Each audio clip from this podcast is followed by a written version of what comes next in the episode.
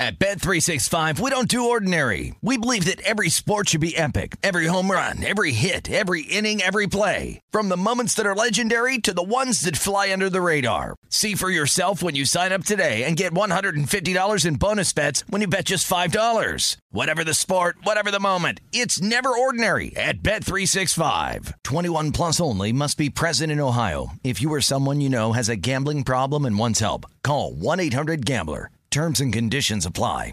You know that feeling when you walk into your home, take a deep breath, and feel new? Well, that's what it's like to use Clorox Scentiva. Because Clorox Scentiva smells like coconut, cleans like Clorox, and feels like energy. It'll elevate any cleaning routine to not just clean, but also make every room smell like a tropical coconut getaway. Discover how Clorox Scentiva's powerful clean and refreshing scents can transform your space. Get yours in coconut or other fabulous scents at a nearby retail store. I'm so excited to tell you JC Penney and country music singer-songwriter Walker Hayes are partnering together on a new limited time men's collection for the everyday guy. What I love about Walker Hayes is his laid back nature. He's a family man and being a country megastar while also having seven kids. You know, he likes to keep his style cool and casual. This new collection is perfect for the guy living the t shirt life or someone wanting some fresh options that feel just as good. It's easy to wear, affordable styles that celebrate the ultimate family man, along with the quality, durability, and sensibility dads appreciate. Available online Saturday, May 4th at jcp.com and in store Thursday, May 16th, just in time for Father's Day. Limited time only. JCPenney, make it count.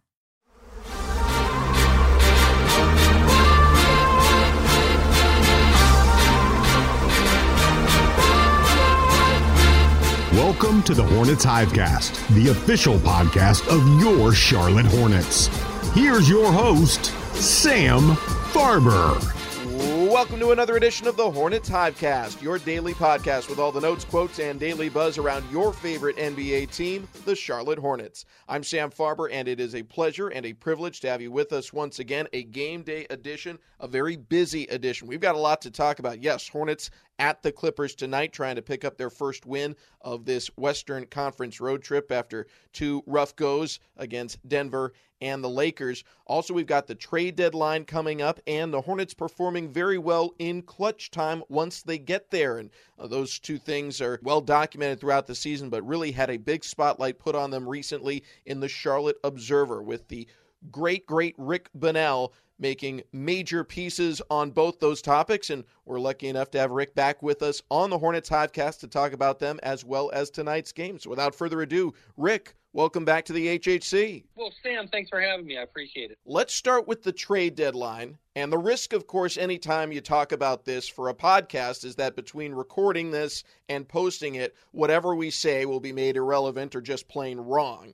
But your thoughts, you, you recently wrote about the trade deadline and how Mitch Kupchak has approached it both as a Hornet and previously in his general managing career with the Lakers. What are your thoughts as of this moment on the Hornets approaching the deadline? Sam, I'm glad you phrased it that way because I will tell you that I went back to Real GM's database and I looked at everything that Mitch did over 17 years running the Lakers, and I compared that to recent history prior to Mitch coming here in Charlotte. So what I'm getting at is everything I, I did was based on educated guess. Mitch did not give me an interview for this story, but I think there are two very reasonable um, assumptions we can make based on those track records. One is that Mitch is more wary about making in-season trades than his predecessor, Rich Cho. You know, the Hornets went six consecutive trade deadlines making a trade, and some of them were pretty significant. They can all sort of be defined as trading for a veteran, often a, vet, a, rental, and usually giving up something like a second round pick to make something happen. Mitch, I found this pretty remarkable,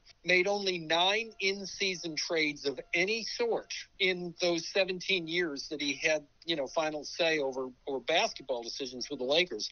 That's a really small number of in season trades.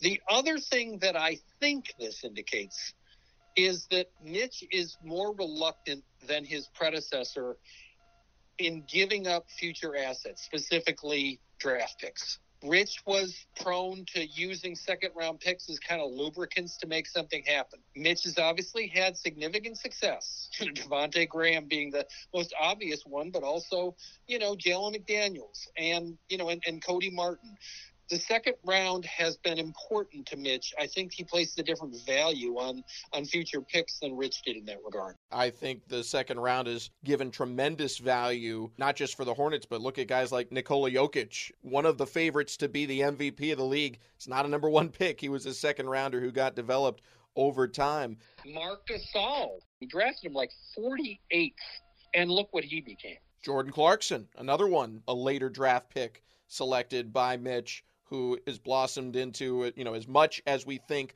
LaMelo Ball is the runaway favorite for Rookie of the Year, Clarkson is in a similar footing for sixth man.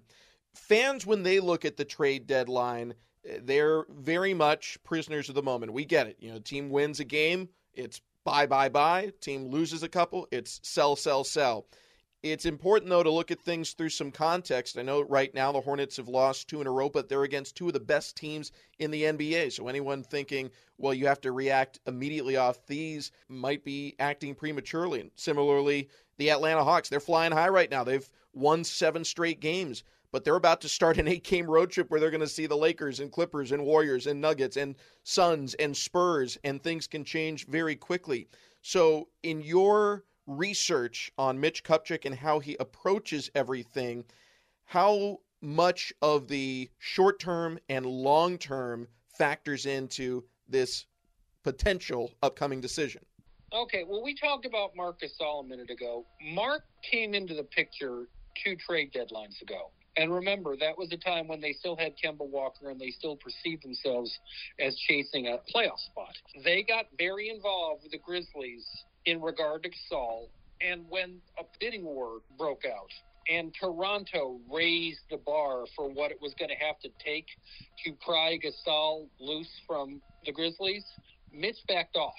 And I've got to believe, without knowing every little nuance of what that was about, that it was because Mitch was not comfortable dealing something like a first round pick, you know, to make that happen.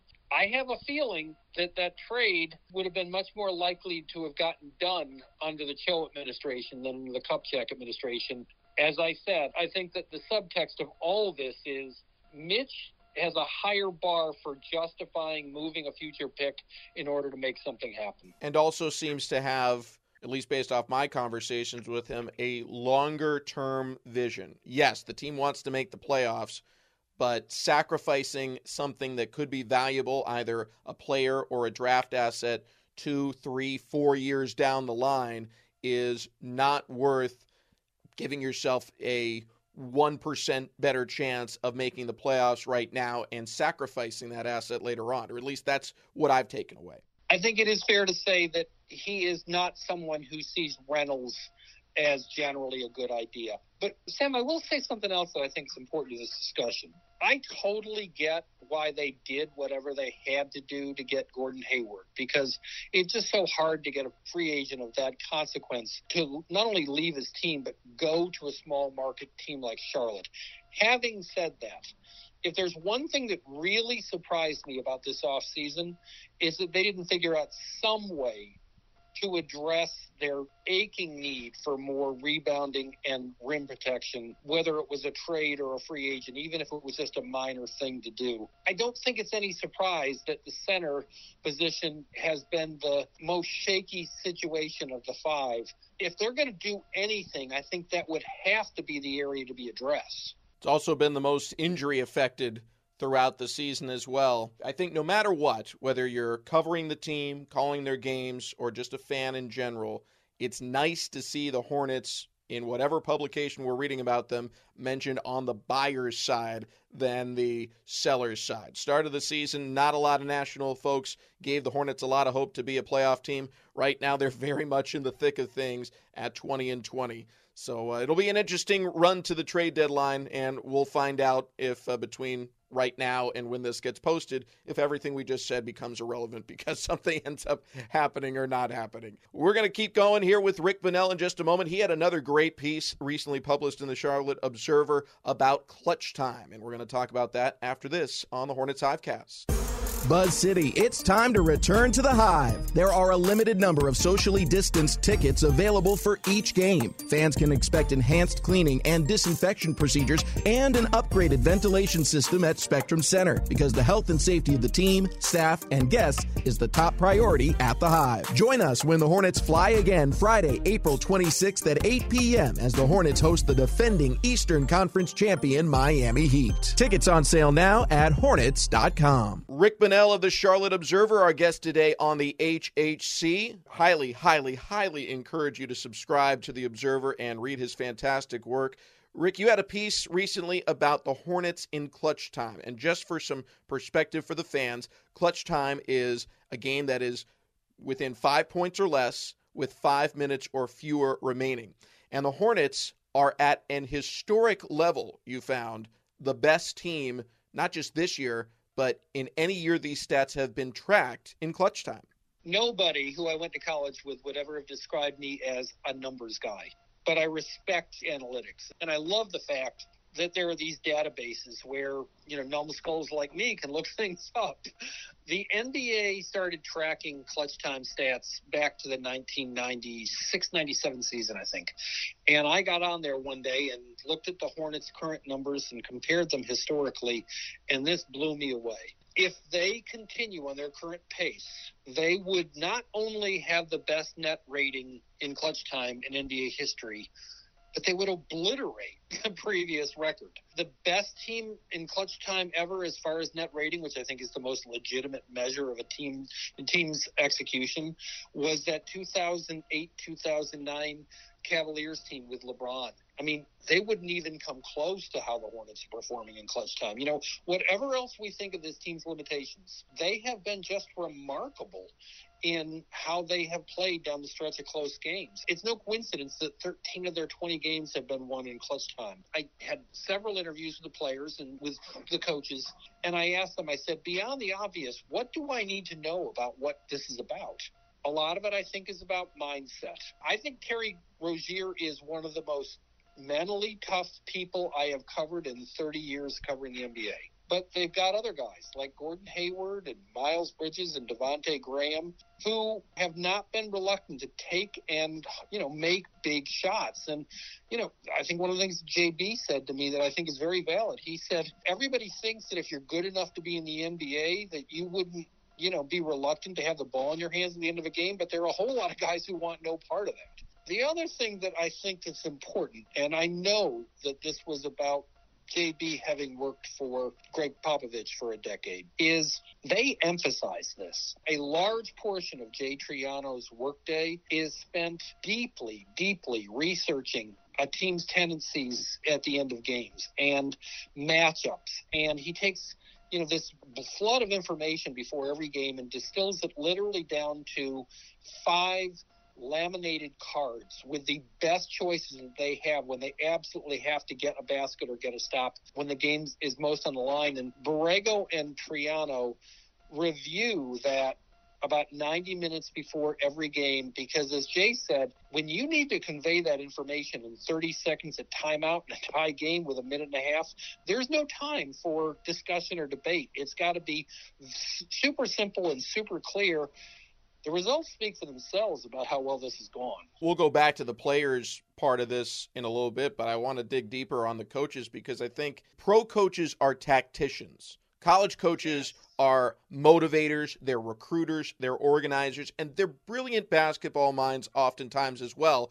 But 90% of college basketball games, I think, are determined before the teams ever set foot on the floor just based off the talent gap. That doesn't exist in the NBA. Dick Harter, you know, was first Hornets coach. He was a very successful college coach before that, and he told me that it just stunned him his first season as, as an NBA assistant that more changes are made at halftime of any NBA game than in a month of college games. I believe it. What do you see from JB in these decisions because I would say clutch time to me or a clutch game is any game that's two possessions or less.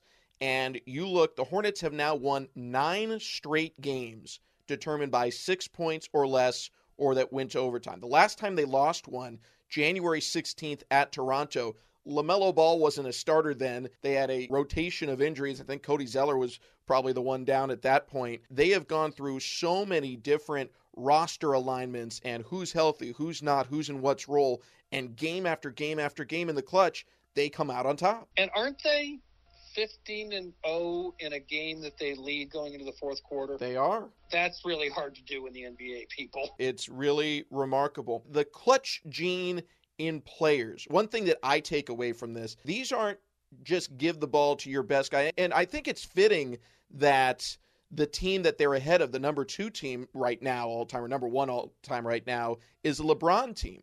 Because I think when you look at the history of the game, some of the greatest players who are clutch aren't the ones taking the shot, they're the ones making the decision. And LeBron James sometimes caught flack for not taking the shot, but he always seemed to make the right decision. If he wasn't shooting it, the person who was was wide open. And even going back to Michael Jordan, you know, there's several big shots, of course, that he made in playoff situations or clutch situations, but there are just as many iconic moments where he is giving it up to a Steve Kerr or a John Paxson and having them make the hero shot that is that much more wide open because he made the right decision. So, looking through all the clutch moments, and you detail them in your article, and again, I highly recommend it in The Observer, there's only two where it's a give one guy the ball and let him go to work situation. Uh, Gordon Hayward against Orlando, Terry Rozier against Golden State. Everything else is a play where someone has to make a decision. I would, I would, include Malik breaking down the defense in Sacramento, but but I hear you. Well, even on that one, I think you said that LaMelo Ball had the ball in hand. He made the choice between getting it to Malik versus PJ. I meant that Malik made that happen off the dribble on his own. Oh yes. No, he most definitely did. But I, I, guess what I'm saying is it's less, hey, clear out, give Malik the ball, and everyone else get away from him. Oh, it's more, this is a play, and LaMelo is making a decision, and then Malik, off that decision, takes control. Yes, and I, and I will tell you, when you bring all that up, here's what comes to mind for me. I think that there is an interesting complement in personalities between who Gordon is, how he's wired, and how Terry is wired. And here's what I mean by that. You know, you and I have talked about how Ron Norrid talked from having played with Gordon and Butler has talked about how you can see the engineering major in how Gordon does things. You know, what they love about him is his very sort of even keel decision making, sizing things up. Terry is an edgier person. Terry is a, you know, get in your face kind of guy. The last time that the clutch time really applied, I guess, was, you know, I guess you could say was the Detroit game when Gordon went into the lane, drew the defense, did that classic Gordon deliberate spin move, and saw Terry where he belonged out there on the three point line, found him, and Terry didn't hesitate to nail that three in a tie game in the last three minutes. To me, that says a lot of things, but would you agree with me that that says in particular how well the nature of the way Gordon is and the nature of the way Terry is play off each other in a, in a synergy way. Without a doubt. And I give full credit to both players, to Gordon Hayward for having the presence of mind to identify the double team and find the open man, and for Terry Rozier because there's a lot of players in clutch time. You know this covering the league. If they're in a situation and they think they should be taking the shot and it's not drawn up for them, I've used this analogy before. They're like a wide receiver on a run play. They're not running the route. Terry Rozier. True, yeah. Terry Rozier ran the route. He could have stood in the corner or just stood still and watched. Said, "All right, you didn't draw this one up for me. Let's see if Gordon can do it on his own." No, he relocated. He moved to the spot. He was in the open space. He was where he needed to be engaged in the play. I give full credit to both those guys. And that's one of the things that makes him so dangerous. You can't double anyone. But also, Sam, what goes in hand in hand with that is you're never going to hear Terry Rozier say, Oh, I don't want the ball. I don't want all this pressure on me. There are a lot of people who don't want to take responsibility one way or the other for deciding a game. Most definitely. And I think there are several players on this team who are willing to take the responsibility for the shot or the decision. And hey, it's working. Like I said, nine straight games determined by six points or less, or that went to overtime that the Hornets have put in the win column. But the key, as we know, Rick, if you're going to win in clutch time, you got to get to clutch time. And the Hornets, during the start of this road trip, haven't quite reached that just yet. They'll try and get there or just get a win flat out against the Clippers tonight. We'll talk about that in a moment when we return with Rick Bonnell, the Charlotte Observer, here on the Hornets Hivecast. Hornets fans, be sure to download the Hornets app on your mobile device. The Hornets app is your access to all new features and exclusive content, including the new game day experience for every game this season. Rick Bonnell of the Charlotte Observer here with us on this edition of the Hornets Hivecast. It's a game day edition. Charlotte on the road still. This Western Conference swing continuing. Hornets dropped the first one, a blowout to Denver. A little bit closer against the Lakers the other day. Now they get the LA Clippers who are 26 and 16, haven't played as great over the last three weeks or so, going back to prior to the All Star break, but still a very, very formidable team and one with championship aspirations. Hornets at 20 and 20, trying to get back above 500. Rick, your thoughts on this matchup? Clippers have a ton of talent, and they're deeper than, than most NBA teams. Here's where they're just kind of odd they're a team without a point guard for all practical purposes. They have a whole bunch of wing players kind of you know, taking responsibility for what a, you know, one great point guard would be. Like, if I think if you put Mike Conley on that team, you would just dramatically improve the way they function. Paul George is having a real nice season. Kawhi is Kawhi. I thought it was interesting that the Clippers, after the Hornets released Nick Batum, were most aggressive in saying to Nick, "Hey, you know, we really have a place for you." And Nick has has started most of the games out there. He's fitting in well. He's he does not have these massive expectations from the public that he had in Charlotte, you know, with that big contract it's worked out well for them and for him. I will say, and I would have said, you know, I'm not saying this in hindsight, I would have said this to you a week ago if the Hornets had a chance of winning any of these three first three games in this road trip, I would have circled the Clippers as the one that is potentially gettable. Before I ask you why that is, just some context for me going to the trip. I am always a half glass full. There is always opportunity in any to to get a win and have a big game. I thought going into the Denver game, hey, the Hornets, they're healthy, they're hot, they'd won four in a row, coming in with confidence. Why not? The Lakers game, even though it was on the back end of a back to back, Obviously, they are without some of their stars. No Anthony Davis, no Marcus Gasol. So that was more reason for hope. But why, in your opinion, and I have a, a, thought on why the Clippers one would have been the best candidate for a win from these three, but why was it to you? Well, admission up front, I have asthma. And so I'm very conscious of what altitude can do to people. And so the idea, anytime that you have to play a back to back against you know against two good teams, and one of them is either in Salt Lake City or Denver. I think that's an awful lot of, to put human bodies through. So I got to tell you, I thought up front that a back to back of Denver and the Lakers struck me as just the single biggest hell on the schedule. The nice thing about the way this game sets up Saturday, hypothetically, is that the Hornets don't have to move. They don't have to get into a plane. They don't have to get into a whole new hotel rooms. Today, they have a chance to truly rest their bodies, to reconfigure their minds, to get focused on getting their acts together.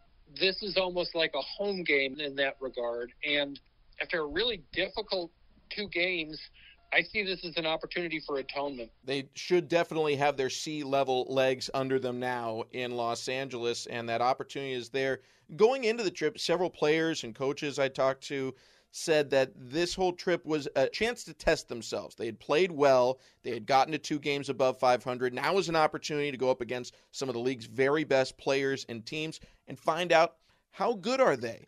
And I think that the Clippers, not just this year, but for several years, have been a good barometer for how good of a team are you. You know, it's not to say that the Clippers have necessarily been a championship favorite for the last seven or eight years, but they've been a very good team for the last seven or eight years. So beating them is a sign that you are in that playoff class and falling short means that there's probably some work to do still. Clippers have won 10 of the last 11 meetings. Do you see this game as being a barometer for is this Hornets team really a clear cut, no question about it, playoff team, or is there still some work to do to prove that they can get there by season's end? Well, the X factor and all that is the rotation changes that Borrego made at halftime of the Lakers game. Was that a one game thing? Or is that an indication of something shifting going forward? He did not at all like the energy in the first half. He kept continuously referred to a lack of spirit, and his response to that was to not play starting center Cody Zeller at all in the second half and to play Bismack Biyombo only for three minutes. What he did is something that he hasn't done at the start of a game. He committed to the small ball lineup. He played PJ Washington almost entirely at center in the second half. He started Miles Bridges at power forward in the second half. Was that just a okay, I'm letting you people know that this is unacceptable, but things go back to the way they've been the next game? Or is that something to keep our eyes on over the next week? Could that be a matchup related thing as well? I think that was about him saying, I'm not getting what I need from you guys, and I'm putting you on notice. The Lakers for all their strengths, do not have a quote unquote traditional center right now with Marc Gasol out for health and safety protocols. The Clippers do in Ivica Zubac, who is under the radar, not quite like Nikola Vucevic has been. Uh, he certainly doesn't have those kinds of stats, but he's established himself as a, a pretty good starting center. He certainly does bring that height. Does that change anything in your mind of the matchups? Or, as we've talked about a couple of times on this podcast, JB is going to do what he feels is right, regardless of the matchup. Well, I'll let you tell the story because you tell it much better than I do. I love this story. Early in JB's first season here, I asked him one day if there's anything about the way he looks at life that will impact how he coaches. And he said, I don't want to recall my time as an NBA head coach as reactionary. And I said, describe what that means. And he said that he didn't want to talk himself out of putting his best players in the court simply because he was worried about how he'd match up with the other team. He didn't want to become preoccupied with scouting reports. That really is the way he's coached. For better or worse, he hasn't been afraid to do things that some people would call oddball. And I think the fact that they have used small ball as much as they have this season, nobody ever looked at PJ Washington and said, well, that guy's an NBA center. But he was willing to try it. And he's been willing to try the three guard lineup, which he, by his own description, has worked better than he thought it would. I'll put it this way to boil all this down into a, into a single thesis sentence. James Borrego is not going to be afraid to live the, with the consequences of putting the lineup on the floor that he thinks has the best chance of performing. And if that looks weird, if that looks unconventional, he doesn't care. And at the end of that, you've got a, a really brilliant basketball mind who is pulled an awful lot of right levers over the last season and a half here. He's got the team at 20 and 20 right now, and they'll try and get back over 500 tonight. More Hornets after midnight. They'll tip off against the Clippers at 10 p.m. back in the Queen City. Rick, how's your filing deadline looking for these West Coast games? oh, it's all just blown to hell. I got I got to bed at 3 a.m. and I did something I never do, which is I put my phone on silent because I absolutely had to get some sleep. And I woke up at 11 a.m. Uh, Friday morning and boy, I needed that. Put it this way, I'm very, very happy that the Hornets' last West Coast game is, is Saturday night. Hornets and Clippers. We'll have some fun with it. Hornets after midnight has been a lot of fun. Even the other night against the Lakers, they outscored the Lakers after midnight Eastern time. So we'll see if that trend continues. Catch all the action 10 p.m. tonight on our flagship station WFNZ. And you can also watch the game on Fox Sports Southeast. Rick Bonnell the Charlotte Observer. Again, read his work. It is tremendous stuff. The trade deadline piece, the clutch time piece, and all the game pieces. It's great, great work. We appreciate all of his efforts and him joining us here today on the Hornets Hivecast. Thank you, Rick. Sam, I think you know. I, I find chatting with you delightful. I'm glad. I'm glad you you asked me to come on, come on as a guest. Guess what? You you get to come on at. How about you do the post game one? We're recording around 3 a.m. Not a chance. we'll try and get Rick again next time for the Hornets after midnight, way after midnight podcast recording. But we thank him for all, again, of his fine work in the Charlotte Observer covering the Hornets and for joining us again here on the Hornets Hivecast. Thanks as well to all of you for tuning in. Hope you'll join us tonight as the Hornets take on the Clippers. Till next time, for everyone here with the HHC. I'm Sam Farber saying thanks for listening. It's been a pleasure and a privilege having you along. And in the words of LaMelo Ball, thank y'all. Have a good day. Wear your mask. Thanks for listening to the Hornets Hivecast. For more coverage, visit hornets.com.